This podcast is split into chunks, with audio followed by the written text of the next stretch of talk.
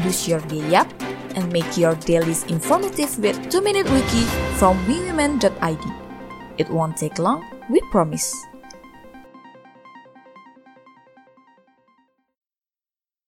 Hai woman, sebelumnya aku mau ngucapin Happy International Women Day. Dalam rangka memperingati Women Day, aku mau ngomongin soal wanita nih, tentang kesetaraan gender dan data statistik gender gap di Indonesia yang penting banget kita ketahui, supaya kita lebih aware dan tentunya turut memberikan solusi untuk menyelesaikan masalah ini.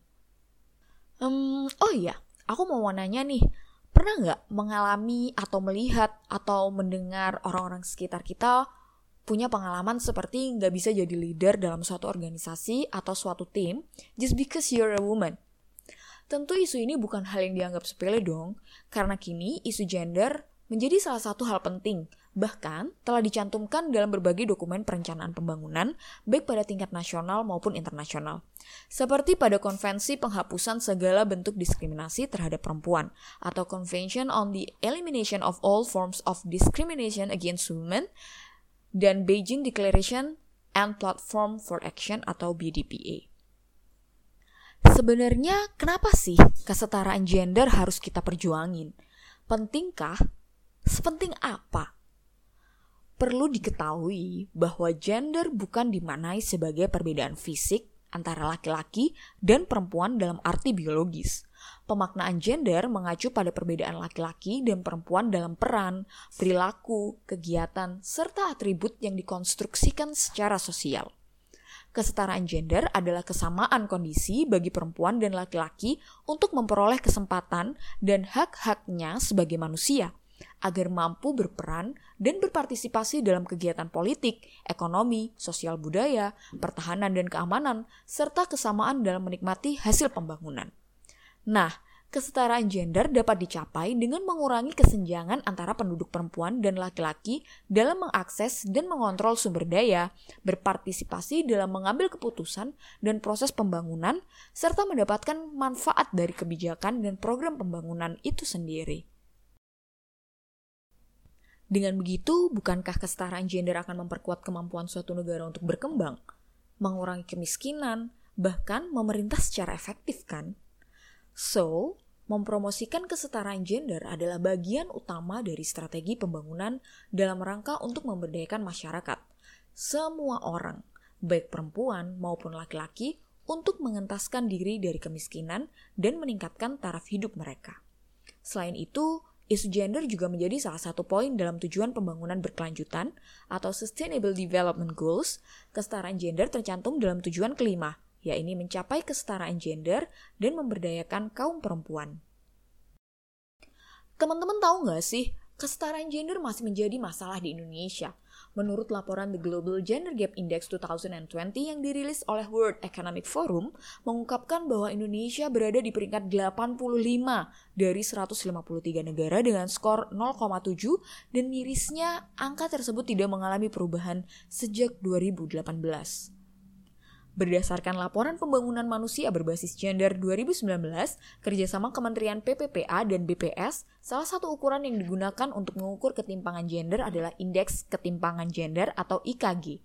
IKG dihitung dari tiga aspek, yaitu kesehatan, pemberdayaan, dan pasar tenaga kerja. Oke, kita kupas satu-satu aspeknya. Yang pertama, aspek kesehatan. Aspek kesehatan ini diwakili oleh kematian ibu dan angka kelahiran pada remaja. Kematian ibu di Indonesia mencapai 126 kematian per 100 ribu kelahiran hidup. Meskipun sudah di bawah rata-rata dunia, tetapi Indonesia masih harus terus berjuang untuk meminimalisir angka kematian ibu hingga setidaknya dapat mencapai target yang tertuang dalam SDGs yaitu 70 kematian per 100 ribu kelahiran hidup pada tahun 2030. Indonesia juga memiliki angka ABR sebesar 47 sampai 48 kelahiran per 1000 penduduk usia 15 sampai 19 tahun, menempati urutan kelima tertinggi di ASEAN. Angka ini masih lebih tinggi dibandingkan dengan angka rata-rata secara global. Hal ini menunjukkan bahwa Indonesia masih perlu melakukan usaha lebih untuk menurunkan angka kelahiran pada remaja. Aspek yang kedua yaitu aspek pemberdayaan yang diwakili oleh proporsi keterwakilan perempuan dalam parlemen dan proporsi penduduk 25 tahun ke atas dengan pendidikan SMP ke atas untuk laki-laki dan perempuan. Partisipasi wanita di Indonesia berada di urutan kelima dari 10 negara dengan nilai partisipasi sebesar 19,8 persen. Nilai ini terbilang masih cukup rendah jika dibandingkan negara ASEAN lainnya, terpaut 9,3 poin dibandingkan Filipina yang berada di urutan pertama. Anggota parlemen di Indonesia masih didominasi oleh laki-laki, yang mana hal ini sangat terkait dengan faktor budaya, struktural, dan institusional yang menghambat peran wanita. Dan Indonesia berada di urutan kelima dari 10 negara ASEAN dengan nilai partisipasi perempuan pada pendidikan sebesar 44,47 persen, yang berarti bahwa jumlah perempuan di Indonesia yang mengenyam pendidikan lebih dari SMP ke atas belum mencapai setengah penduduk. Nilai ini tergolong masih rendah dan berada di bawah rata-rata negara ASEAN. Aspek yang ketiga yaitu aspek pasar tenaga kerja yang diwakili oleh tingkat partisipasi angkatan kerja atau TPAK perempuan. TPAK laki-laki di Indonesia adalah sebesar 81,8 persen dan merupakan yang tertinggi ketiga di ASEAN. Hal ini tentu berkebalikan dengan TPAK perempuan yang baru mencapai 50,7 persen dan berada pada urutan terakhir di ASEAN. Dan tahu nggak sih, menurut data ILO atau International Labour Organization tahun 2020, di Indonesia pekerjaan bergaji tinggi didominasi oleh laki-laki pekerja perempuan dengan gelar pendidikan tinggi berpenghasilan jauh lebih sedikit dari pria.